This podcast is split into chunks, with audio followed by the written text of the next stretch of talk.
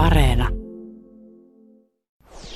Ylepuheessa Lindgren ja Sihvonen. Mukkelis makkelis paremmanpuoleinen tervehdys täältä Pasilasta. Luvassa on kokeellista urheilupuhetta parahultainen tunti. Pitkästä aikaa olemme tuon sänkykamarikatseisen urheilutoimittajapanelisti Tommi Helsinkiläisen kanssa samassa studiossa. Voitteko kuvitella? Eli niin kutsutulla pyyhkäisyetäisyydellä. Tässä on urheilujuhlan tuntua. Täällä me ilmehdimme iloa.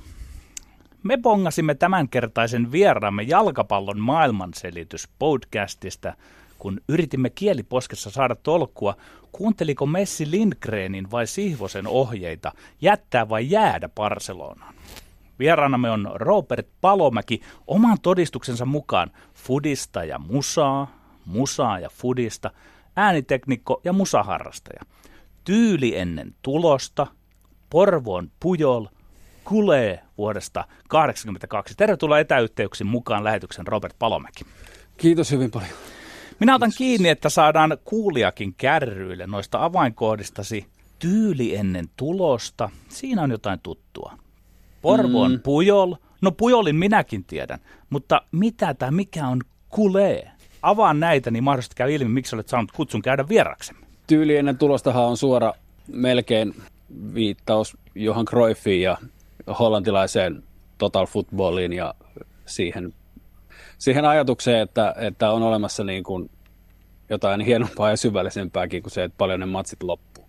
Joku pidemmälle ajan jaksolle asettuva pelifilosofia ehkä jopa, joka ylittää tota, samassa seurassa jopa niin kuin useita sukupolvia, jos, jos näin päätetään ja varsinkin halutaan aina niin kuin jatkuvasti ja jokuhan sitä sitä aina vie eteenpäin. Mutta entä se kulee? No kuleehan on niin kuin suomeksi perse. ja, ja tota, se, öö, se on semmoinen termi, joka kuvailee tota, oikeastaan niin kuin Barsa-kannattajia. Ja sen historia on tota, tuolta Camp Nouta edeltäneeltä stadionilta, joka oli, oli hyvin usein niin täynnä, että tota, jengi istui siellä niin kuin yläritsillä silleen, että itse perseet näkyi sinne kadulla. Ja sitten tältä pohjalta sitten niitä alettiin kutsua nimellä kulee, koska niin kuin, miksipä ei. Että siellä ne taas vilkkuu. Ja sitten se vaan niin kuin jäi käyttöön. Ja, tota, ja sitten ilmeisesti siihen jotenkin tähän niin kuin käyttöön jäämiseen liittyy se semmoinen katalonialainen tota, Caganero historia, mikä on siis semmoinen pieni keraaminen, tota, niin kuin keraaminen hahmo, joita tehdään tuommoisista tota, julkiksista ja pyhimyksistä ja kaikista. Ja, ja niissä hahmoissa on niin kuin se yhteinen, että, että ne on kaikki aina paskalla. Jotenkin nämä ilmeisesti liittyy ehkä toisiinsa, mutta tämä alkoi tosi hyvin tämä lähetys. Ei, kyllä se meikän, to- meikän rooli on aika selkeä. Me, me olemme ottaneet selvästi yhteyttä oikean henkilön, kun haluamme puhua Messistä ja Barcelonasta. Vaan seuraavaksi perättäisin sanoin vesikielellä päivän profaani epistola, avoin, kalorikas urheilukirjeeni kuulijalle. Olipa hän kuvainnollisesti tullin tai svullin väkeä. Urheiluilmiönä voi toimia sovittimena maailmaan. Sanon seuraavan urheiluihmisen sieluni hieman vereslihalla. Tosin olen rauhallinen keskellä myllerrystä, sitähän se on olla myrskyn silmässä. Yritän ilmaista tuntojani sortumatta pilipallisanan varastoon. Panen itseni maksamaan täyden hinnan seuraavista ajatuksistani. Me olimme tuon Orakkeli Lindgrenin kanssa asialla ennen Colin Kaepernickin 2016 polvistumista ja protestia NFLssä kansallishymnin aikana. Kaepernickhan on kertonut polvistuneensa vastustaakseen poliisin toimia, jotka sortavat mustia ihmisiä. Se oli eräänlaista lempeää hevosenleikkiä meiltä, kun väittelimme syksystä 2014, kuuluuko politiikka urheilu vai ei. Liki järjestään tuomarit silloin aluksi asettuivat jäsen Sihvosen puolelle. Ei kuulu, todettiin porukalla. Vaan sitten Trump äkkäsi, vai olikohan se Nero neuvonantajansa Bannon, että heidän ajamansa identiteettipolitiikka toimii erityisen hyvin ja saa turpeaa kasvualustaa juuri urheilusta. Trump tuomitsi Kaepernickin ja hellurei, ja sen Sihvonen alkoi saada takkiin ja karttukylpyjä aiheen tiimoilta väittelyssä. Politiikka kuuluu urheiluun, loi he lausumaan porukka ja tuomarit. Ja taas, aivan viime aikoina, sanotaan rapiat puolen vuoden näköpiirissä, tilanne on kutkuttavasti tasaantunut. Kuuluu, ei kuulu, kuuluupas, eipäs kuulu. Olemme kuin hullujen huoneella, paitsi että hullummin.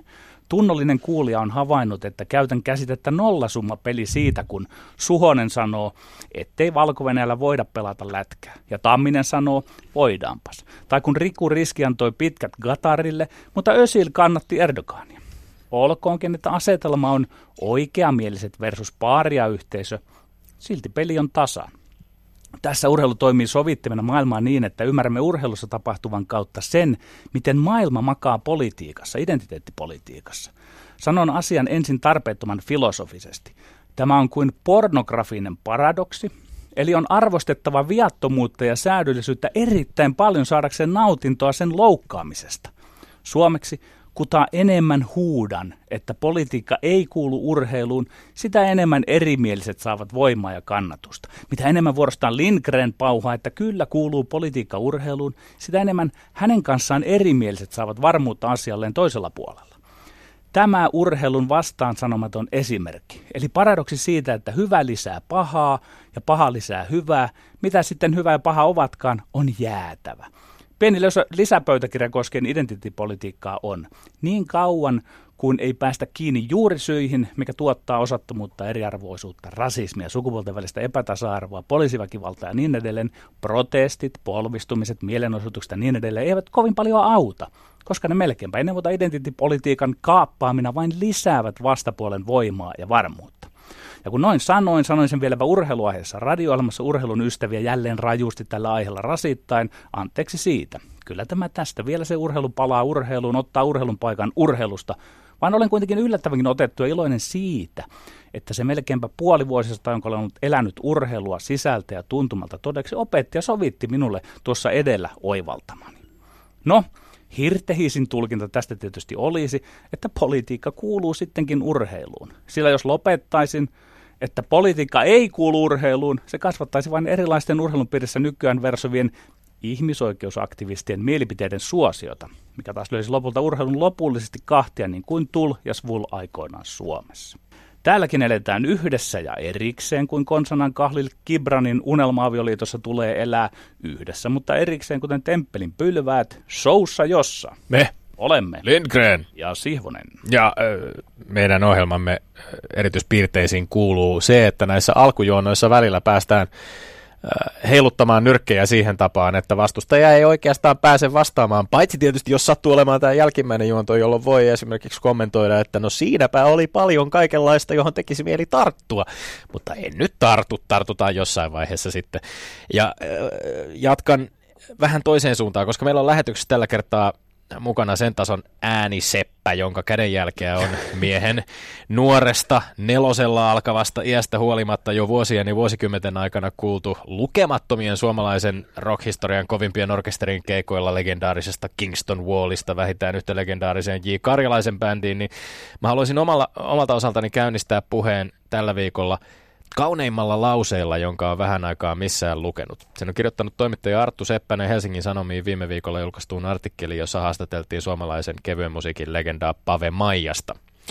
Lause kuuluu, Pave Maijanen on edelleen sitä mieltä, että soittaminen on nimenomaan kuuntelemista. Seppäsen välittämää Maijasen lausetta komeampaa ja yksinkertaisempaa kiteytystä saa hakea musiikista ja soittamisesta, sen tärkeimmästä ydinajatuksesta, mutta samaan aikaan tämä lause ei varmaankaan sattumalta tule mieheltä, joka on paitsi ottanut haltuun lukuisia instrumentteja ja soittanut Pepe Wilberi, Albert Järvisen, Dave Lindholmin bändeissä, myöskin tämän lisäksi pelannut loputtomia höntsäkiekkomatseja Pietarin kadun Oilersin riveissä. Sillä tällaiset tiivistykset punoo yhteen kaiken sen maagisen soittajien, eli pelaajien, monilla kielillä sama sana, välisen kemian, viestinnän, vuorovaikutuksen, joka bändeissä ja joukkueissa on, jos minulta kysytään, kaikkein parasta, kaikkein hienointa. Ja ehkä siksi oli myös kuvaavaa, että Maijanen, jolla on diagnosoitu parantumaton ALS-tauti, soitti Seppäsen artikkelin mukaan viimeisen keikkansa Teemu Selänteen jääkiekkoleirin makkara- ja lettuillassa Vuokatissa, missä hän on esiintynyt jo 20 vuoden ajan. Tässäkin urheilu ja musa lyövät kättä, kuten meidän tämän päivän vieraassa. Kiitos siis tästäkin upeasta lauseesta Pave Maijanen. Soittaminen on nimenomaan kuuntelemista. Oimennen todettakoon, että sen sai todellakin huomata tyhjällä Olympiastadionilla viime viikolla, missä pääsin todistamaan toimittajapaikalta Suomen ja Walesin välistä kansojen liigan ottelua. Peli ei ollut missään nimessä kapteeni Tim Sparvin maajoukkueuran paras, eikä Suomi vielä torstaina esiintynyt samalla häikäisevällä varmuudella kuin Irlantia vastaan, ehkä vähän heikompaa vastustajaa vastaan, mutta kuitenkin sunnuntaina hienossa pelissä, jonka, jonka vieraissa voitti. Mutta kun stadionilla oli pelaajan, pelaajien kommunikointia lukuun ottamatta hiiren hiljaista, niin tajusi entistä paremmin, mikä on esimerkiksi kapteeni Sparvin rooli joukkueessa. Tim Sparvin kuuluva ääni, hänen suomenruotsalaisittain jakamat äänekkäät ohjeensa kanssapelaajille täytti ison osan ö, ottelun aikana äänittämästäni tallenteesta. Ja Tämä ehkä nyt sitten liittyy myöskin siihen, mitä Petteri tuossa äsken horisi. Team Sparv on iloksemme ja onneksemme uskaltanut käyttää ääntään myöskin pelikenttien ulkopuolella. Viime viikolla julkaistun kolmella kielellä tehdyn kannanoton muodossa, jossa huuhkajat kapteenissa sulla ilmoitti, ettei minkäänlainen rasismi tai syrjintä kuulu Suomen A-maajoukkueen, koko A-maajoukkueen jakamaan maailmankuvaan, koska Black Lives Matter. Ja se tuntui olevan kova pala monille suomalaisille, jotka itseään kansallismielisiksi väittävät. Toivotan heille kovasti voimia. Ja samalla katson eteenpäin innokkaana tämän päivän väittelyihin, jotka to- todennäköisesti ottavat meille koville, kuten aina tuppaa tapahtumaan. Meillä on kolme kysymystä, jotka kuuluvat seuraavanlaisesti. Ykköskysymyksessä puhutaan alle 21-vuotiaiden jalkapallomaajoukkueesta pikkuhuhkajista, joka, joka hävisi neljättä kertaa putkeen ja kysytään, onko tämän tuloks tai nykyviimeaikaisten karsintatulosten perusteella syytä olla huolissaan suomalaisen futiksen tulevaisuudesta. Kakkoskysymyksessä olemme F1 ja puhutaan urheilujohtaja Ross Brownin vä- väläyttelemistä mahdollisuuksista käänteisessä lähtöjärjestyksessä aika-ajojen sijasta ajattavista sprinttikilpailuista formuloissa on uudistusideoissa ideaa. Ja kolmas kysymyksessä sitten palataan vielä kerran Helsingin jokereihin ja, ja KHL-saagaan viime viikolta tai viime viikoilta kohuttu vieraspelimatka Minskiin peruuntui viikko sitten ja me kysymme, selvisikö Jokerien organisaatio tästä kaikesta puhtain paperein. Tällaisia kysymyksiä on Helsinki-Porvoo-akselilla tällä hetkellä tai tällä kertaa tarjottavana. Käymme asiaan, eikö niin Petteri? Kyllä, minä olen tässä Plexin takana ihan pyyhkäisy. Loistavaa. Meillä olisi pyyhkäisyetäisyys, mutta Plexi välissämme, mikä, mikä on ehdottomasti hyvä asia, että jos toi lätkäjätkä rupeaa täällä uhoamaan liikaa, niin, niin tota, saa tulla Plexin läpi. Kysymys numero yksi. Suomen miesten alle 21-vuotiaiden jalkapallomaajoukkue pikkuhuhkajat kärsi neljännen peräkkäisen tappion, kun se hävisi Ukrainalle ja menetti mahdollisuudet lopputurnauspaikkaan. Onko EM-lopputurnauspaikkaan. Onko karsintatulosten perusteella syytä olla huolissaan suomalaisen jalkapallon tulevaisuudesta, kyllä vai ei? Kyllä. Olisi hajattelu, jos myös tuloksia ei pitäisi indikaattorina jostakin. Pidän, että juuri nyt huoli ei välttämättä kohdistu siihen, etteikö meidän poikien pelitaidot niukin vetäisi vertoja vastustajille. Vaikka raaka fakta on myös se, että futis on hurja lasi, laji pysyä kehityksen kyydissä mukana. Mutta suurin huoleni on se, korjaako järjestelmä itseään Hannu Tihisen ja kumppaneiden johdolla sen suhteen, kenet kulloinkin valitaan pikku, pikkuhuuhkajien peräsimen. Juha Malinen on hyvä seurajoukkuekoutsi johonkin altavastaajaporukkaan, ei pikkuhuuhkajiin. Olin pöyristynyt, kun Malinen kommentoi viimeistä tappiota, että ei pärjätty kaksin kamppailuissa. Ei futis enää Suomessakaan mitään lätkää.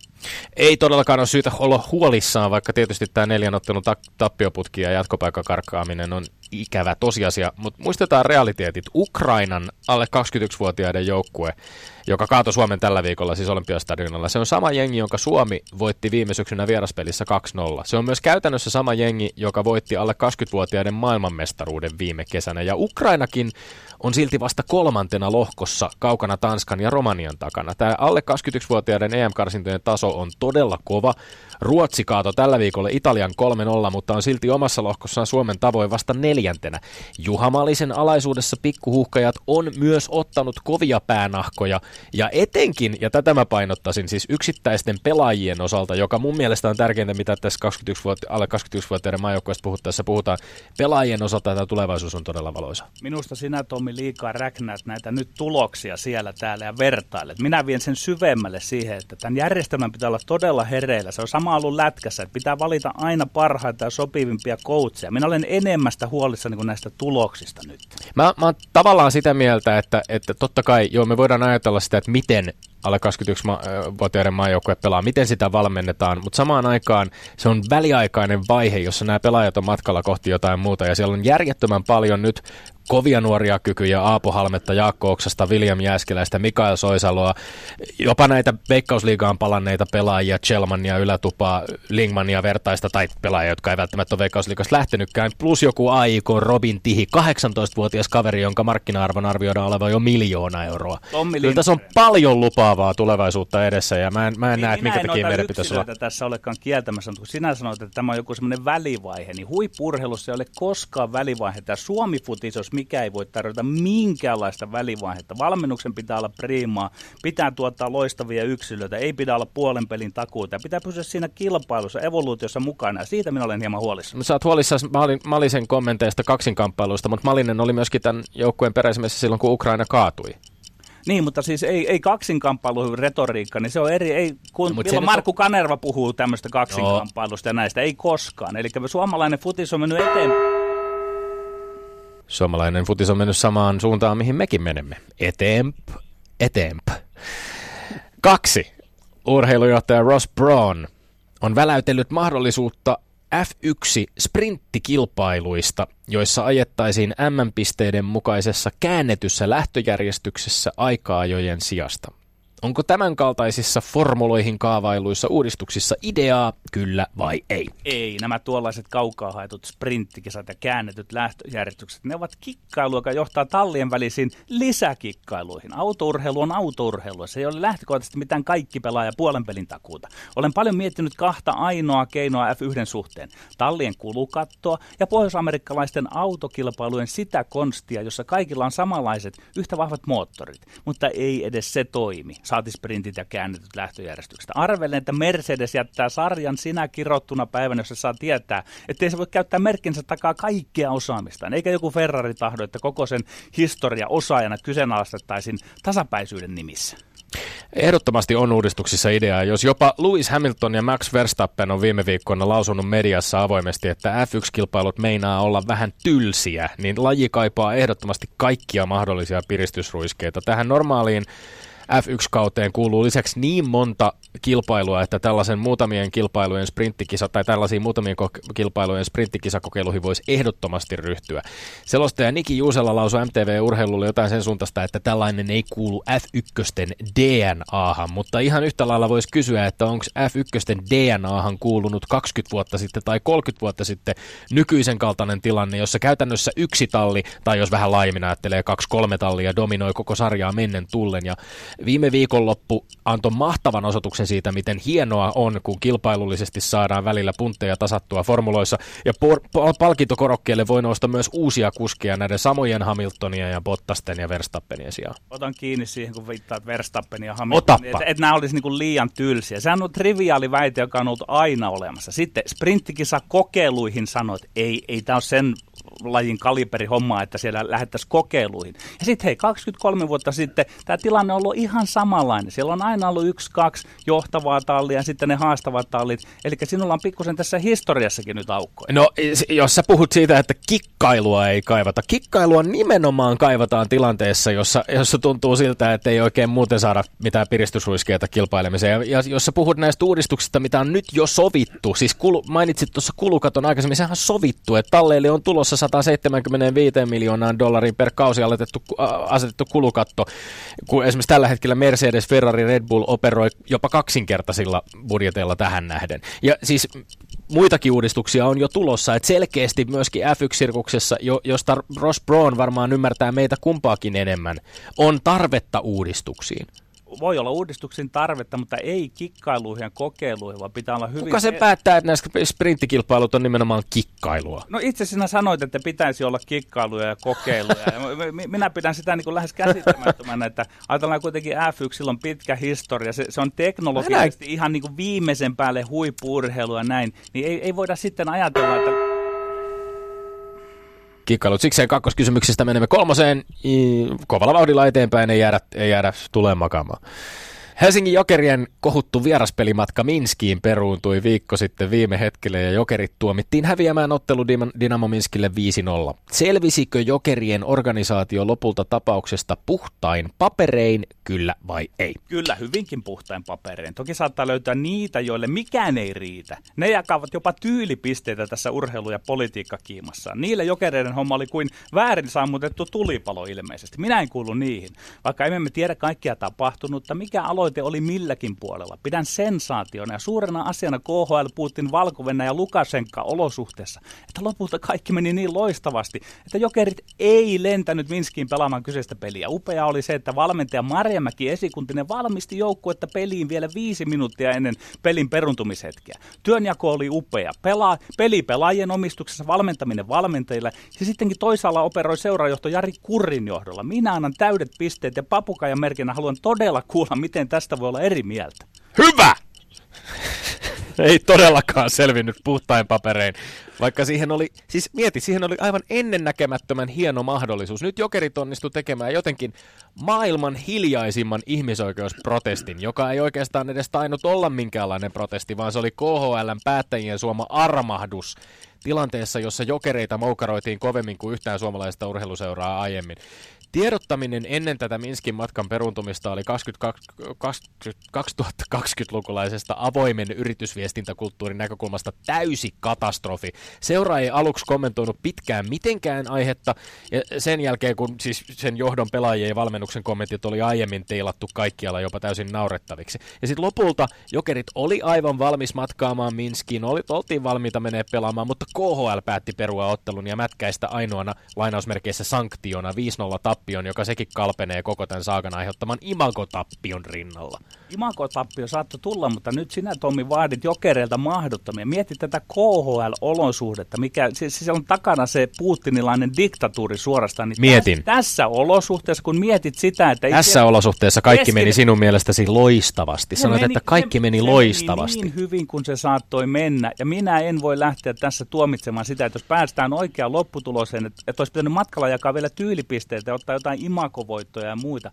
Minä pidän tätä suurena voittona niin jääkiekkoilulle, urheilulle kuin jopa politiikkaan. Joo, mun pitää melkein pahoitella siis, että mä pistin tässä niin kuin kanavat ruvelle, kun huusin ton Jari Kurilaisen hyvän. On ihan ymmärrettävää, miksi käytännössä venäläisomisteinen seura ei pystynyt pelastamaan omaa nahkaansa tässä keisissä, vaan päätyi lopulta liikan pompoteltavaksi. Se on luonnollinen seuraus tietysti siitä, että on myyty tämä perinteikäs seura KHL ainoaksi länsimaiseksi leikkikaluksi ja pelinappulaksi, mutta voisihan sitä sentään olla rehellinen ja myöntää, ettei meillä ole mitään mahdollisuutta humputella sellaisten asioiden kanssa kuin ihmisoikeudet. No jokerit vain humputteli näiden asioiden kanssa. Jokerit ilmoitti varmasti sinne, että tässä on nyt ongelma ja se lopulta hyväksyttiin siellä KHLn piirissä.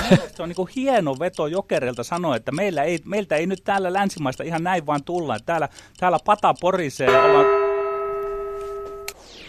Ylepuheessa Lindgren ja Sihvonen. Hyvä! tota, niin. Robert Palomäki. Ää, meillä no, oli kolme, kolme väittelyä ja, ja olet päässyt ne kuuntelemaan nyt tässä. Ja nyt pitäisi jakaa pinnat, pinnat kustakin väittelystä jommalle kummalle väittelijälle, minkälaisia ajatuksia heräsi. Jos mä tälleen nopeasti runnon nämä läpi, niin tota, Kyllä, kyllä. Tämän ykkösen, ykkösen kohdalla niin mä oon selkeästi Tommin kanssa samaa mieltä, että mun mielestä tuommoisissa niin kuin ikäluokissa niin kuin U21, niin se fokus pitäisi olla siinä, että mahdollisimman laajasti ajettaisiin pelaajia ikään kuin näihin mahdollisuuksiin, joissa olisi mahdollisimman kova taso, välittämättä siitä, että mikä se on se tulos siellä peleissä tai mikä se, että päästäänkö me johonkin turnaukseen vai ei. Koska se on, niin kuin, niin kuin Tommi sanoi, niin se on, se on vuosi tai kaksi näiden pelaajien niin kuin uralla ja se ei ole mikään eläkevirka se U21 kenellekään, että niin kuin, siitä pitäisi päästä eteenpäin mahdollisimman nopeasti ja mahdollisimman kovalla, kovalla niin kuin tasolla pelattui pelejä takataskussa. Eli Tommille piste. Tästä vaan. tulee yksi nolla johto. Öö, kuitenkin sitten taas esimerkiksi siinä tilanteessa, jossa Suomi ei ollut aikaisemmin selviytynyt aikuisten tasolla lopputurnauksiin, niin esimerkiksi juuri Kanervan valmentaman joukkueen, Kanervan valmentamien pikkuhukkajien aikanaan selviäminen EM-kisoihin, niin sitäkin, sekin koettiin sellaiseksi yhdeksi isoksi kehitysaskeleiksi, mutta on, onko siinäkin sitten sun mielestä enemmän kyse siitä, että päästään nimenomaan niihin koviin peleihin siellä lopputurnauksessa? No anteeksi, anteeksi nyt kaikille, mutta mun mielestä siinä oli ennen kaikkea kyse siitä, että sinne turnaukseen otettiin helvetisti enemmän joukkueita. Et niin kuin se on niin kuin se suurin syy. Ja tota, et onhan Suomessa varmaan aika monenkin mielestä ollut yksi semmoinen jalkapallosukupolvi, oletettavasti olisi ollut se jengi, joka olisi pitänyt päästä johonkin kisoihin. Niin, mutta on semmoisia niin tavallaan asioita, jotka sitten lopulta onnistuu tai ei onnistu. Ja sitten kun ne onnistuu, niin hemmetin hyvä. Ja totta kai se pitää aina olla se tavoite, koska niin kuin, siitähän siinä on kysymys. Mutta siltikin siellä taustalla voisi olla jotain, niin kuin, että pelataan mieluummin sairaan hienosti ja hyvin, kun Tän... ollaan Kreikka ja voitetaan EM, mitä kaikki vähän niin kuin häpeä.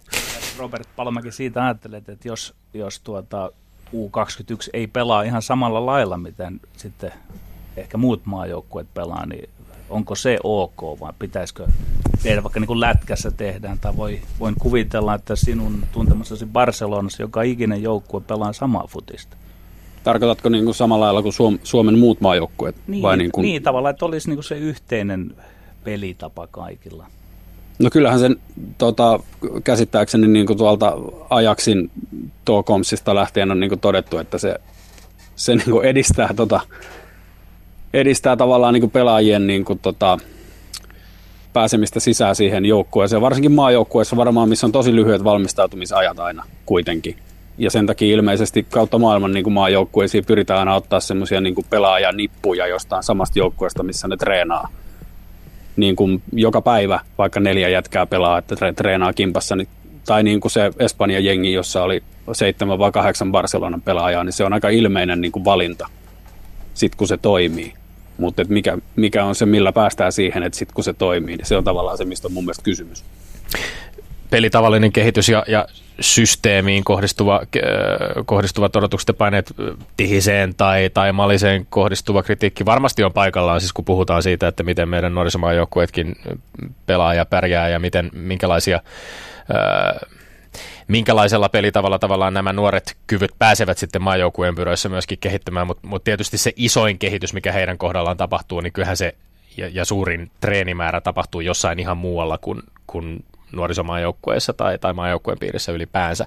Mutta mennään eteenpäin kakkoskysymykseen. Tässä oltiin formuloiden uudistusten äärellä Ross Brownin väläyttelemistä mahdollisuuksista F1-sprinttikilpailuista. Joo, tämä formula-homma on silleen vähän hankala meikälle, kun mä oon viimeksi nähnyt formulat silloin, kun Keke Roosberg varmisti maailmanmestaruutensa ja siis mä en taju siitä mitään. Tai siis niin, mun mielestä ne voisi niin tavallaan, ei se, ei se nyt ole multa pois, mutta niin kuin, että, et, niin, mä en taju siitä mitään. Et, mutta mä oon silleen vähän Petterin kanssa samaa mieltä, että, että niin kuin samalla lailla kun mä haluaisin nähdä, että NHL pelattaisiin silleen kuin VHAssa ja varsinkin niillä kamoilla, tiedätkö, ja niin kuin saisi pelaa ilman kypärää, niin mä haluaisin nähdä, että formula-homma olisi semmoinen niin autolla ajamiskilpailu, eikä semmoinen, tiedätkö, että joka vuosi tulee joku 50 uutta sääntöä ja 50 uutta budjettirajoitusta ja sitten siellä yritetään jotenkin rimpuilla niin kuin niiden, niiden niin kuin tavallaan ristiaallokossa ja sitten se, joka sattuu jotenkin pääsemään niin kuin siitä parhaiten läpi, niin on sitten yhtäkkiä ylivoimainen. Niin se on jotenkin masentavaa, koska niin kuin, olisi vaan siistiä nähdä, kun ne jäbät ajaisi niitä autoja vitun lujaa. jos sanot, että, että ei ole tota, tota, äh, hirveästi käsitystä siitä, että, tai et, et, et ymmärrä siitä mitään, niin tota, Kari Hotakainenhan kuvasi sitä suunnilleen niin, että, että, tota, että kun autot käynnistetään, niin Ferrari kuulostaa siltä, kun 700 kilosta sikaa tapettaisiin niin, että sen kylkeen isketään sata puukkoa molemmilta puolilta. niin, ja, kyllä mä, niin kuin, mä ja sitten, tosi ja si- paljon tosi erikoista musaa, mutta siis toi, toi, mikään niistä ei kuulosta noin spedeltä kuin toi ja, ja siis ajetaan muutaman tunnin ajan ympyrää ja, ja sitten lopulta saavutaan siihen paikkaan, mistä lähdettiinkin. Mutta, äh, mutta tietysti moni, moni sitä lajia seuraa intensiivisesti ja rakastaa, ja Suomi on autourheiluhullua kansaa, ja, ja, ja tota, siinä suhteessa varmasti nämä uudistukset kiinnostavat kyllä monia. Ja, ja tota, mutta tässä siis tilanne tasottui. Yksi, yksi. Kyllä, kyllä. Kyllä, yksi, yksi. Kolmas kysymys näin ollen ratkaisee tämän, tämän Joo. viikon. Tämä, tämä jokerihommahan vasta onkin tota, niin, no mä oon aika samaa mieltä Tommin kanssa just siitä, että että siinä kohtaa, kun se omistus on myyty tuonne niin Helsingistä hieman idänpään, niin on ihan turhaa enää niin kuin ajatella, että mikään siinä seurassa pyörisi niin kuin jotenkin länsimaiseen tyyliin. Et muistaakseni Putin itse on jopa sanonut, että, että, että jengi aina odottaa, että, että Venäjä jotenkin länsimaistuu, mutta ei, ei se tule tapahtua. Se on eri kuvio. Ja sitten kun sä niin kuin meet siihen lähdet siihen hommaan, niin sitten tota, sit se on niinku siinä. Et se niinku tavallaan, että mitä, mitä sitä niinku imagollisesti yritetään tässä rimpuilla tai hoitaa, tai mitä joku Jari Kurri sanoo tai ei sano, niin se, se on niinku aivan sama, koska se kaikki on taputeltu jo siinä kohtaa, kun se niinku siirto siihen sarjaan on niinku tapahtunut. Et jos, jos ne haluaisi jotain integriteettiä itselleen niinku seurana, niin pitäisi lähteä menemään siitä KHL. Niin pelatkaa Suomessa ja olkaa niinku itsenäinen jääkiekojoukkue, mutta jos te olette tuolla, niin sitten sit teitä viedään niinku tolleen. Ei, ei, ei niillä ole mitään niinku päätäntävaltaa mihinkään käytännössä tämähän tavallaan nyt, jos vielä odotetaan hetki tätä lopullista tuomiota, koska tämänhän tavallaan voi tulkita kummankin meidän argumenttien mm. näkökulmasta. Eli Petterin pointti oli oikeastaan ehkä se, että tällaisesta, korjaa Petteri, jos olen väärässä, mutta KHL-läisestä perspektiivistä oikeastaan jokerit selvisi puhtain paperein kun taas sitten mun näkökulma tähän oli ehkä tämmönen, t- tämä länsimainen tai, tai suomalaisen yhteiskunnan perspektiivi. Niin ehkä mä käännän tämän Tommin puolelle sillä, lisäämällä sen asian, että tota, että tämä mun perspektiivi ei missään tapauksessa ole niin venäläinen. Eli Tommille pointsi. No niin, kaksi yksi. Öö, tietysti siis täytyy muistaa myöskin, että kun me puhumme nyt tai teemme tällaista niin kuin jaottelua venäläiseen tai länsimaiseen, niin se ei tietenkään ole näin yksinkertaista ja, ja ihmisoikeuksia mm. puolustavia voimia löytyy runsaasti Venäjältä, vaikka ei niitä välttämättä Venäjän hallinnossa löytyisikään. Mutta äh, tämähän taas eikö tämä tasoita meidän tilanteen jälleen kerran? Peli on tiukkaa, mutta rehellistä. Se on tällä hetkellä 3-3. Ja, ja tässä tuomaronnissa oli se hyvä, että siinä otettiin itse aika rapsakasti asioihin kantaa. Että se mahdollistaa myös sen.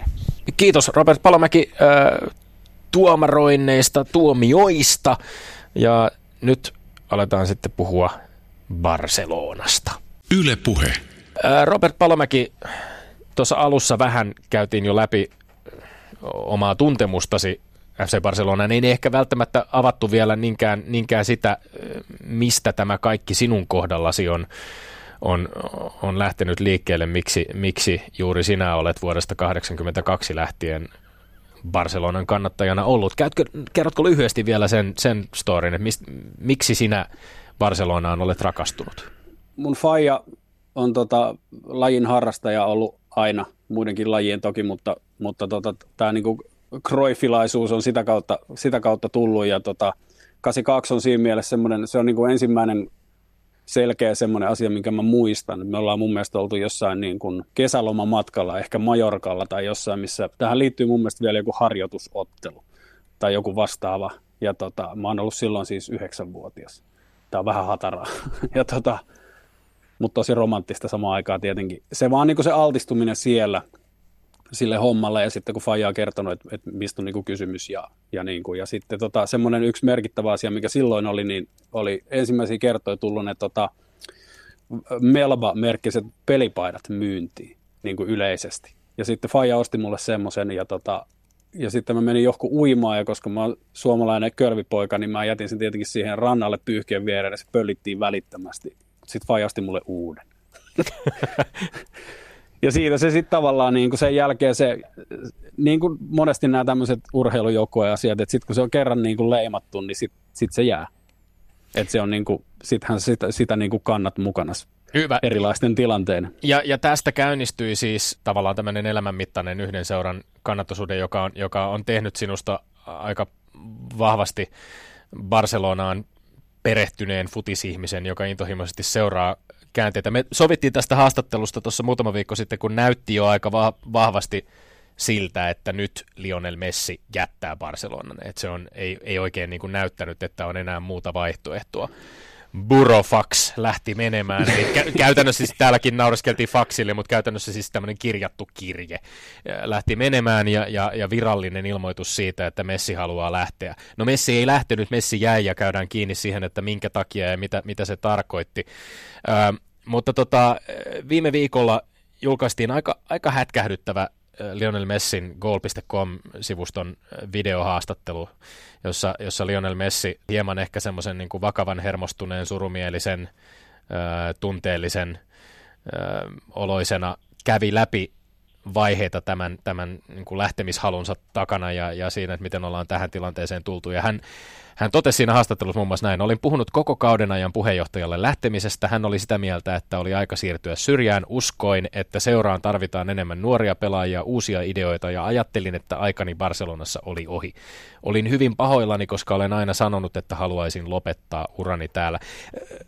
Roope Palomäki, kerro vähän, minkälaisia ajatuksia tämä Messin haastattelun katsominen sussa herät? Mun mielestä se niin kuin Messin analyysi tilanteesta urheilullisesti oli niin kuin sataprosenttisesti oikein. Ja siis vuosikausiinhan ei ollut mitään semmoista niin kuin tavallaan riittävän kovatasosta urheiluprojektia käynnissä. Ja, ja niin kuin Messikin sanoi, niin ei, ei niin kuin tämän tavallaan tämän presidenttiyden eikä ehkä Rosellinkaan aikana, niin, niin fokus on ollut ihan jossain muualla. Ja ostokset on ollut aika heikkoja ja, ja niin kuin no valmentajat, valmentajat on ollut monenlaisia ja niin kuin urheilutoimenjohtajia on tullut ja mennyt ja, ja johtokunnasta on eronnut jäseniä ja se on niin kuin ihan päin helvettiin johdettu se koko homma käytännössä. Ja nyt Messin mun mielestä oikeutettu, oikeutettu niin kuin johtopäätös tilanteesta oli se, että, että nyt kun pressa vaihtuu ja valmentajakin on ehkä yhden vuoden ja jotain, niin nyt on just se hetki, kun on kaikille parasta, että se lähtee menee. Semmoinen asia, mikä niin kuin itse asiassa kertoo tosi paljon tästä on se, että se, se Ruben Uria, joka teki tämän haastiksen, niin vaikka se on niin kuin, sehän on tota kopealla duunissa urheilutoimittajana, joka on niin kuin tavallaan spanski tommonen, no vähän niin kuin yle, mutta ei kansallinen, vaan niin kuin alueellinen, mutta yleisradio niin sanotusti, mm. tai alun perin joku uskonnollinen kanava ilmeisesti, niin, tota, niin hän teki sen haastattelun goalille. Sitä ei tehnyt Mundo Deportivan tyypit, eikä sitä tehnyt Sportin tyypit, eikä sitä tehnyt kukaan katalaani journalisti, vaan sen teki periaatteessa niin kuin goal.com, joka on kai englantilainen ihan pohjimmiltaan. Mikä kertoo siis silleen tavallaan aika paljon tästä, niin kuin, että, että minkälaisia gameja siellä pelaillaan jatkuvasti ja minkälaista informaatiota niin kuin vuodetaan ja, ja propagandaa siis ihan suorastaan. Robert Palomäki asettaudut kannattajan nahkoisi, niin hyväksytkö sinä sen, että tähtipelaaja, kärkipelaaja ikään kuin nostaa itsensä melkeinpä seuran yläpuolella? Ei se mun mielestä nostanut. Sillä oli sopimus, josta hänellä oli se tulkinta, että se loppuu nyt, jos mä haluan niin, koska kausi loppui tähän. Ja sitten se oli lopulta kai siitä kiinni, että se päivämäärä oli siellä sopimuksessa ja sitten se pykälä, mistä se kaivettiin, oli joku alaviitteen alaviite. ja totta kai La Liga komppaa sitten niin kuin Barsaa, koska sehän on niin kuin taloudellisesti ja imagollisesti merkittävä menetys, jos Messi lähtee Espanjasta. Mutta kyllä mä niin kuin Messin kannan ymmärrän täydellisesti. Ja mun mielestä olisi ollut järkevää seuralle jopa, että Messi olisi lähtenyt, niin ne olisi saanut siitä vähän rahaa. Se olisi ollut kaikille niin kuin paras ratkaisu. Mutta sen kääntöpuoli tietenkin olisi se, että ne rahat olisi mennyt Bartomeulle, joka olisi sekoillut niillä niin kuin lähinnä niin kuin jotain, selvitellyt jotain omia niin kuin touhuja. Eli sit sekin olisi ollut vähän niin kuin plus miinus nolla. Eli oikeastaan niin kuin ainoa, joka tästä lopulta hyötyy, on ehkä seura taloudellisesti vielä vuoden. Tosin sitten se, niin, ja sitten siinä kohtaa, kun Messi lähtee, niin Bartomeu ei enää ole siellä. Eli voidaan ajatella, että ne rahat, jotka ne olisi nyt saanut Messin myynnistä, niin Bartomeu olisi työntänyt ne Kankkulan kaivoon, mutta nyt jos Messi on vielä tuolla vuoden ja ne ei saa niitä rahoja siitä niin siirrosta, niin ne saa ne vaikka paitamyynnistä ja sitten ne rahat on jonkun muun järkevämmän henkilön käytettävissä. Niin, olet puhunut tässä itsekin pressan vaihtumisesta, pressan vaaleista. Barcelonan puheenjohtajavaalit käydään siis tammikuussa. Ja, ja, ja, ja Bartomeu on ollut siis viimeisen viiden vuoden ajan Barcelonan puheenjohtajana. Ja, ja samaan aikaan, kun, kun tässä on käyty tätä lähteekö Messi, jääkö Messi saagaa, niin on puhuttu myöskin sitten aika paljon FC Barcelonan taloudellisesta tuloksesta on puhuttu mm, Bartomeon kohdistuvista eh, viranomaisten käynnistämistä eh, korruptiotutkinnasta. Mitä kaikkea tässä on nyt niin kuin tavallaan taustalla meneillään, ja kun, kun puhut siitä, että et, et, nyt mes, tavallaan Messi jää ja, ja eh, näitä vaaleja kohti mennään, niin kyllä mä ehkä tarttuisin vielä tähän Petterinkin kommenttiin siitä, että aika moni näkee kuitenkin, että Messi, Lionel Messi on myös Barcelonassa iso vallankäyttäjä ja nähdä, voiko niin kuin olla nähtävissä jotenkin näitä vaaleja kohti, kun mennään, että, että esimerkiksi puikkoihin astuisikin joku sellainen tyyppi, joka, jonka myös Messi hyväksyy, jonka Barcelonan kannattajat ehkä eri tavalla kuin kun Bartomeun tällä hetkellä hyväksyvät, ja, ja joka lähti rakentamaan sellaista projektia, että yhtäkkiä ensi kesänä oltaisikin tilanteessa, jossa Lionel Messi toteaa, että okei, nyt on tapahtunut sellainen uudistus, on tapahtunut jonkinlainen vallankumous, voin sittenkin jäädä. Niin, sehän olisi tavallaan se niin kuin romanttisen kaunis visio, että, että tämä Kuumanin valtakausi jää nyt vaikka vuoden mittaiseksi ja, ja Victor Font valitaan uudeksi presidentiksi ja Xavi tulee valmentamaan ja, ja, ja jotenkin tämä kausi näyttää sit lopulta siltä, että tässä urheiluprojektissa on vielä mahdollisuuksia niin kuin sille, että, että Messi tekee vaikka jonkun kahden vuoden jatkosopparin ja sitten lopulta se saa ne farewell-kemut, jotka se ansaitsee ja kaikki menee ihanasti maaliin. Xavin moni tietää. Kerro vähän, kuka on Victor Font? Victor Font on semmoinen, tota, semmoinen katalaani zilliardööri luonnollisesti, koska tämä niin kuin seuran toimintamallihan niin kuin, käytännössä sun on pakko olla hemmetisti rahaa, jos sä aiot sekaantua seuraa toimintaa jotenkin niin kuin tuolla johtoryhmän puolella. Öö, semmoinen Sial Futur koalitio, ne on vuosikausia nyt niin kuin säätänyt tavallaan semmoista niin kuin koko organisaation läpi menevää uudistusta niin kuin Lamasiasta lähtien. Sitä semmoista niin kuin koko seuran toimintavan tuota, uudistamista ja, ja niin kuin läpinäkyvyyttä ja ne yritti esimerkiksi tuossa, tota, olisiko se ollut keväällä, niin saada tämmöisen niin sähköisen äänestämisen aikaiseksi, koska tällä hetkellähän sosiot äänestää silleen, että ne kävelee Barcelonassa tiettyihin paikkoihin ja kirjoittaa nimen paperille ja näyttää niin kuin henkkari, mikä ja. on tosi old school. Ja se vaikuttaa tietenkin äänestystuloksiin tosi paljon, koska jos on niin kuin 100 mitä 145 000 sosio seurassa ja aika moni niistä ei asu Barcelonassa niin kuin kolmen korttelin päässä esimerkiksi Camp Nolta tai jostain toimistosta. Sosioita eli siis Barcelon jäseniä, jäseniä jotka niin, käytännössä... Jäseniä, niin kuin... jotka maksaa niin kuin mm. vuosittain jäsenmaksun ja saa siitä sitä vastaan, niin kuin tota, eli hehän käytännössä niin kuin omistaa tämän seuran. Mm. Ja tota, sen historiahan on siis semmoinen, että 90 on tullut Espanjassa joku uusi urheilulaki, jossa määrättiin, että heinäkuussa 1992 kaikki ammattilaiset jalkapalloseurat pitää siirtyä yksityiseen omistukseen, niin kuin yhtiömuotona. Paitsi poikkeusluvat myönnettiin Real Madridille, Barcelonalle, Athletic Bilbaolle ja Osasuunalle. Ja kolme ensimmäistä sai sen sillä perusteella, että niillä on niin kuin kansallinen identiteetti ja alueellinen semmoinen merkittävyys. Mutta mulla ei ole koskaan selvinnyt, mistä se osasuunnan on, niin kuin lupa on tullut. Mutta nämä on ne neljä seuraa, jotka on tällä hetkellä niin kuin tämmöisiä niin kuin sosioiden omistamia seuroja Espanjassa.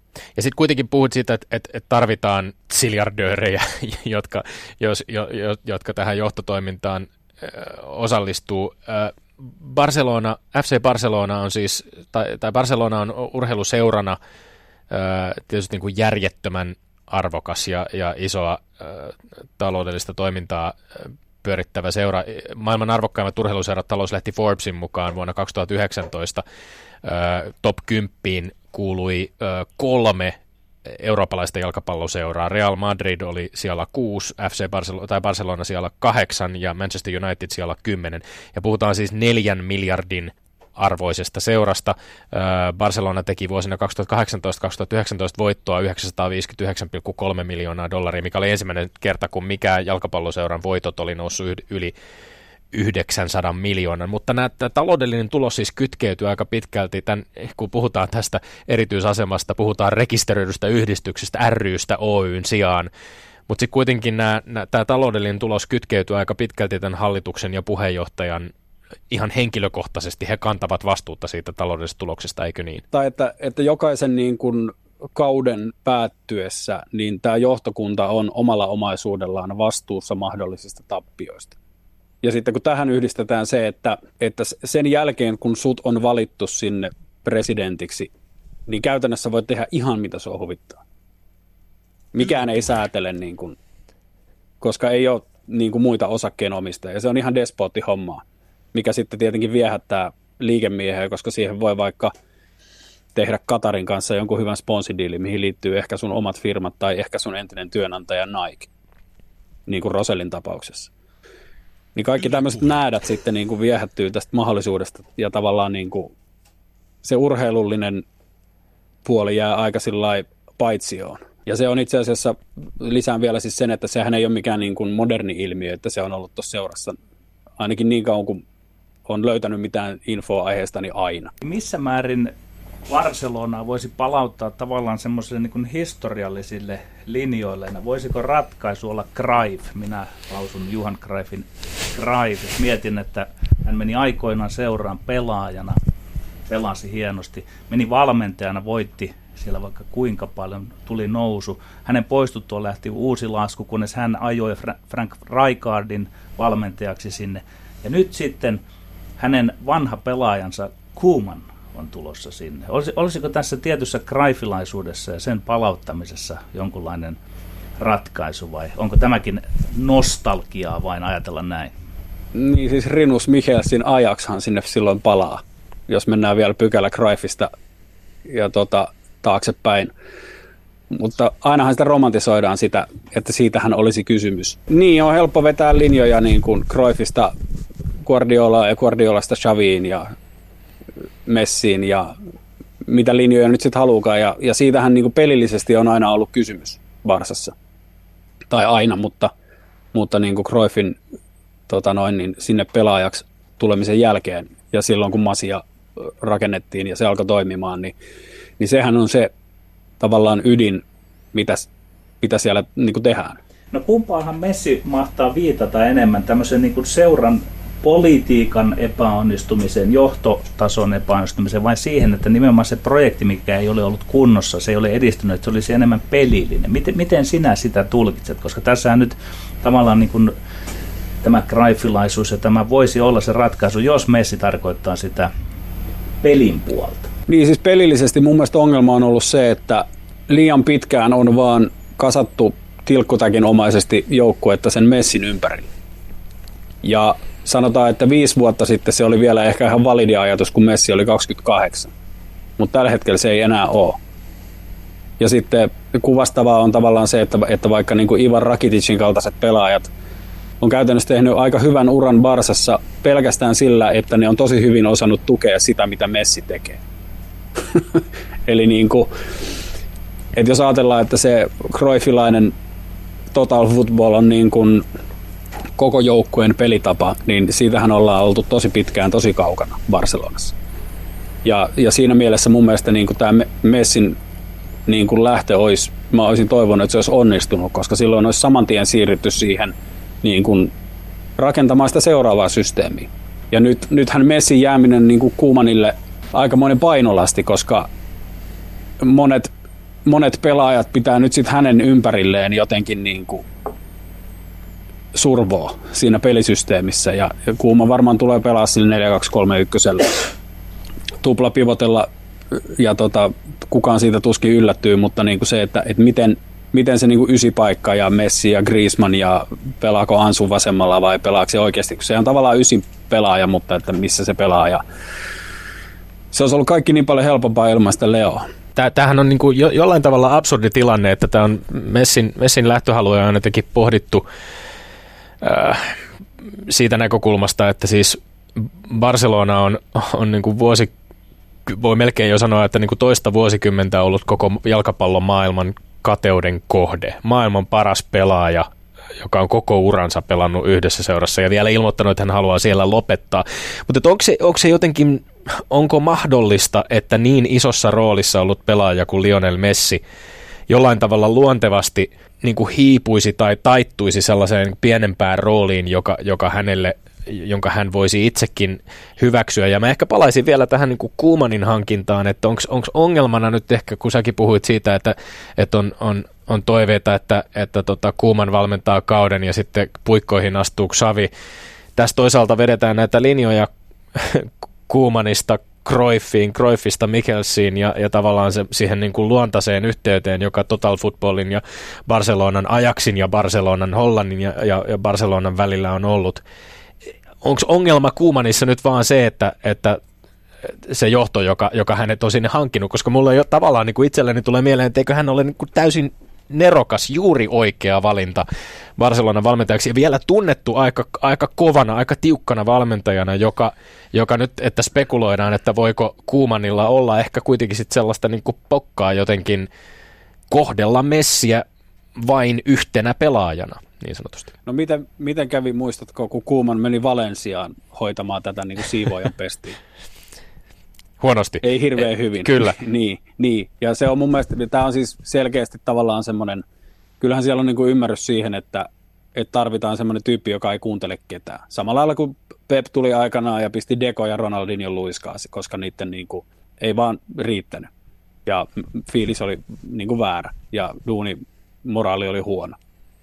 Ja ainahan se menee niin, mutta niin kuin, kyllä siinä messissäkin niin kuin, nyt alkaa, se alkaa kääntyä niin kuin miinukselle se kokonaisuus. Jos ajattelee sitä kaikkia niin kuin rasituksia, mitä siitä tulee. Ja ihan vaikka ajatellaan sitä, että, että mitä jos Messiä ei valitakaan kapteenistoa nyt enää. Mm.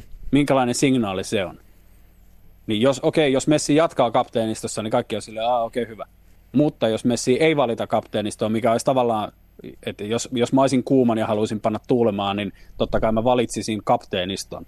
Mutta Barsassa perinteisesti pelaajat on valinnut kapteeniston. Että tavallaan niin kuin se, että se signaali, mikä siitä tulisi, että Messi ei ole enää kapteeni, niin seuraavaksi se istuu, mitä, istuuko se vaihtopenkillä? No. niin kuin, että... Ostatko analyysini siitä, että tähän jamaan ajauduttiin, kun Cordialla lähti sitten lähti Iniesta lopetti, Xavi lopetti, he ovat poissa. Että tavallaan tämän kolmikon poistuminen, voisiko tämä ratkaisu olla sitten, että siihen tarvittaisiin myös vahvoja muutamia uusia pelaajia. Nyt näyttää sitten, että Barcelona taas ei omista riveistään ihan kasvata tämän tason kavereita kuin Xavi ja Iniesta. Että, et, et voisiko sen kaiken korjata sitä kautta, jos ensin ostat sen analyysin, niin että tämän takia kaikki ajautui messikeskeiseksi, kun nämä kolme ihmistä häipyivät organisaatiosta. No siis kun Pep lähti, niin Tito Vianovahan oli siinä tota, hetken aikaa ennen kuin menehtyi valitettavasti. Ja se on mun mielestä se hetki, missä homma lähti niin kuin tavallaan raiteilta. Koska siihen, se jatkumo pysähtyi siihen. Ja, ja tota, kukaanhan ei kasvata sellaisia pelaajia kuin Xavi ja Iniesta, jos nyt ollaan ihan rehellisiä. Voitte koittaa, mutta ei tule onnistumaan. Onhan tällä hetkellä Barsassa on no Ricky Puig, Elias Moriba on semmoinen Barsa B-pelaaja, joka nousee ilmeisesti nyt Edarin rinkiin joissain määrin. Monchu, samaten, että siellä on paljon keskikenttäpelaajia, jotka on tulossa. Että oikeastaan niin kuin ne ongelmat on, on niin kuin tota laitapelaajien löytäminen tällä hetkellä. No niin kuin pelaajamateriaalissa. Erik Garcia toivottavasti tulee nuori toppari, palaa Katalonia Citystä. Se, että niin kuin, kyllä siellä pelaajia tulee, mutta, mutta tässähän niin kuin sen just Villanovan jälkeen, niin tota, Luis Enrique esimerkiksi, niin sehän käytännössä niin kuin, no silloin oli ihan järjettömän kovat ridente käytössä ja se veti pelkästään sillä. Se ajoi sen jengin fyysisesti niin kuin kolmen kauden aikana täysin piippuun. Ja se menestys perustui pelkästään siihen, että siellä oli Messi, Neymar ja Suarez, jotka laittoi niin kuin, teki vaan niin paljon maaleja. Mutta siinäkään, siinäkään joukkueessa ei ollut varsinaisesti niin kuin mitään ruuhkaa niistä niin kuin Lamasiasta tulijoista. Ja tämä on jatkunut tosi pitkään ja, ja Masiasta on myyty pelaajia niin kuin ulos koko ajan. Ja, ja niinhän se varmaan aina on ollut, eikä sieltä, niin kuin, jos ajatellaan kuinka monta tuhatta skidiä siellä pyörii, niin eihän se määrällisesti ole niin kuin valtava se, joka, joka, jotka niistä niin kuin Barsassa lopulta pelaa, mutta, mutta se niin kuin mentaliteetti on selkeästi ollut erilainen. Ja se, se on mun mielestä se, mikä pitäisi ihan ekana korjata. Ja sitten voidaan niin kuin viiden vuoden päästä rupea katselemaan, että miten, niin kuin, miten on mennyt. Tässä on esimerkiksi Ansu Ansu Fati nostettu esiin, 17-vuotias pelaaja. Viime vuonna hän tuli nuorin Barcelona-pelaaja äh, 78 vuoteen, joka on tehnyt maalin. Tuli juuri äskettäin, teki maalin Espanjan maajoukkueessa, nuorin pelaaja maajoukkueessa tehnyt maalin tai ma- maalin, maajoukkueessa maalin tehnyt pelaaja 84 vuoteen. Kaikkien aikojen nuori maalintekijä on Champions Leagueassa tehnyt, tehnyt maali. Hän, häneen niin kohdistuu valtava määrä odotuksia, mutta tämä, jos miettii tätä, niin kuin, tässä on aika iso myllerys koko ajan sitten Messin ympärillä, kun on tämä keskustelu käyty, niin samaan aikaan siihen on tietysti linkittynyt hänen hyvän kaverinsa Luis Suarezin potkiminen pihalle. Öö, Suarez on lähtenyt Vidal ulos, Rakitic ulos. Jo aiemmin oli uutisoitu, että Artur Melo menee Juventukseen, Juventuksesta tulee Miralem Pjanic. Nyt öö, Coutinho palaa öö, Bayernista ja sitten on paljon spekulaatioita. Vainaldumia, Depaita, Maneeta on spekuloitu. Mik, miten sä suhtaudut kriittisesti tähän nykyjohtoon öö, suhtautuvana kannattajana, mikä sun, mikä sun näkemys on siitä, että jospa tässä nyt sitten kaiken keskellä onnistutaankin rakentamaan ensi kaudeksi La Ligassa, kenties jopa mestarien liigassa voittava joukkue, jonka, jonka kuuman onnistuu hitsaamaan yhteen. Onko se sulle nyt tässä tilanteessa sitten jonkinlainen semmoinen kauhuskenaario vai niin kuin jotenkin positiivinen ajatus? Ei, siis ei, totta kai siis romanttisesti niin kuin olisi mahtavaa, että, että joku, joku niin kuin kombinaatio näistä niin kuin pelaajista, mitkä Kuumanille tulee, että se jotenkin löytää ne palikat ja löytyy se kokoonpano, joka on ihan mieletön. Ja sen positiivinen puolihan saattaisi olla myös se, että, että Kuuman niin kuin jatkaisi vaikka muutaman vuoden. Niin kuin vaikka sen perus kolmen vuoden, kunnes se, sille ei ole enää tukkaa päässä ja se on laittanut 50 kiloa. että niin kuin, ja, se, ja sitten, koska se voisi olla Shavillekin hyvä, ettei sen tarvitsisi, niin kuin, koska ei se ole mikään kokenut valmentaja, vaikka niin kuin, että, että se olisi tosi nopeasti tulossa niin kuin tonne. Ja se voisi vaikka mennä Barsa b sitten, jos ei se enää halua niin kuin, Katarissa hengaa. Ja niin kuin, että, että siinä on niin kuin mahdollisuuksia, jos se onnistuisi, mutta tota, aika niin kuin, sen verran on pakko olla realisti, että aika niin kuin hintsultahan ne vaikuttaa ne mahdollisuudet tai todennäköisyydet siihen. Ja sitten tuommoiset pelaajaostokset, niin kuin vaikka no Vainaldum tai, tai tota Depay, niistä Mane-juttua mä pidän, niin kuin siis mm, juuri minä, joo, se on jostain joo, pohjalta niin kuin sportista. niin kuin, niin, he, he. Niin, tota, mutta mutta niin kuin Vainaldum ja Depay, niin ne on vaan mun mielestä semmoisia pelaajia, jotka vie niin kuin junnulta peliaikaa. Että ei niin kuin mitään syytä hankkia tuollaisia tyyppejä. Niin kuin rakkaudella heihin luonnollisesti ja varmaan ihan hienoja pelaajia, mutta että niin kuin tohon, tohon organisaatioon ja tohon projektiin niin täysin väärä aika ikään kuin. No minkä sortin kulee sinä olet tässä kysymyksessä nyt, kun olet noin kriittinen Messiä kohtaan? Mitkä tunnelmat siellä Barcelonassa on? Sanotaan, että siellä kannattajilla on aika paljon valtaa ja muuta, niin ovatko kannattajat, olisivatko olleet valmiita luopumaan Messistä? Sinä olisit ollut.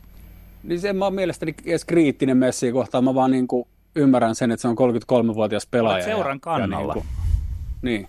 että niin kuin jalkapallo on nuorten miesten laji nykyisin ja varmaan nopeutuu tästäkin, niin kuin, että me tuossa joku aika sitten katsottiin 86 MM-kisoja VHSltä, niin tupla nopeudelle kun laittoi, niin se näytti vähän silleen jalkapallolta. Et, et, niin kuin, että jos se kehitys jatkuu, niin, niin tulee olemaan vielä nuorempien miesten laji. Mutta niin kuin, ilmeisesti useimmat kannattajat, varsinkin Kataloniassa, on tosi konservatiivisia. Ja että jos tulee La Ligan voitto, niin se suunnilleen, niin kuin, että no ei sillä ole mitään väliä, että lähdetäänkö me Minskiin pelaamaan, jos me voitettiin La Liga. Näin. Mes, Meske on klub enemmän kuin seura, enemmän kuin jalkapalloseura. Öö, saa nähdä, tuleeko tuleva kausi olemaan sen semmoinen Michael Jordanimainen The Last Dance Lionel Messille Barcelonassa ja sen jälkeen koittaa lähtö vai miten käy. Kiitos, että liityt seuraamme keskustelemaan aiheesta, Robert Palamäki. Kiitos, kiitos. Oli miellyttävää. Ja lopuksi Tommi Lindgrenin mainekkaat urheiluterveiset. Urheiluterkut ja onnen toivotukset lähtee tällä viikolla kuluneella viikolla 9.9. taas kerran synttäreitä viettäneelle suomalaisen palloilun superkolmikolle Hanno Möttölä 44, Aki Riihilahti 44, Teemu Rannikko 40. Me olemme Lindgren ja Sihvonen, pysykähän tyylikkäänä ja pysykää terveinä. Voidetta rakoon ja ruuvi kiinni. Ylepuheessa Lindgren ja Sihvonen.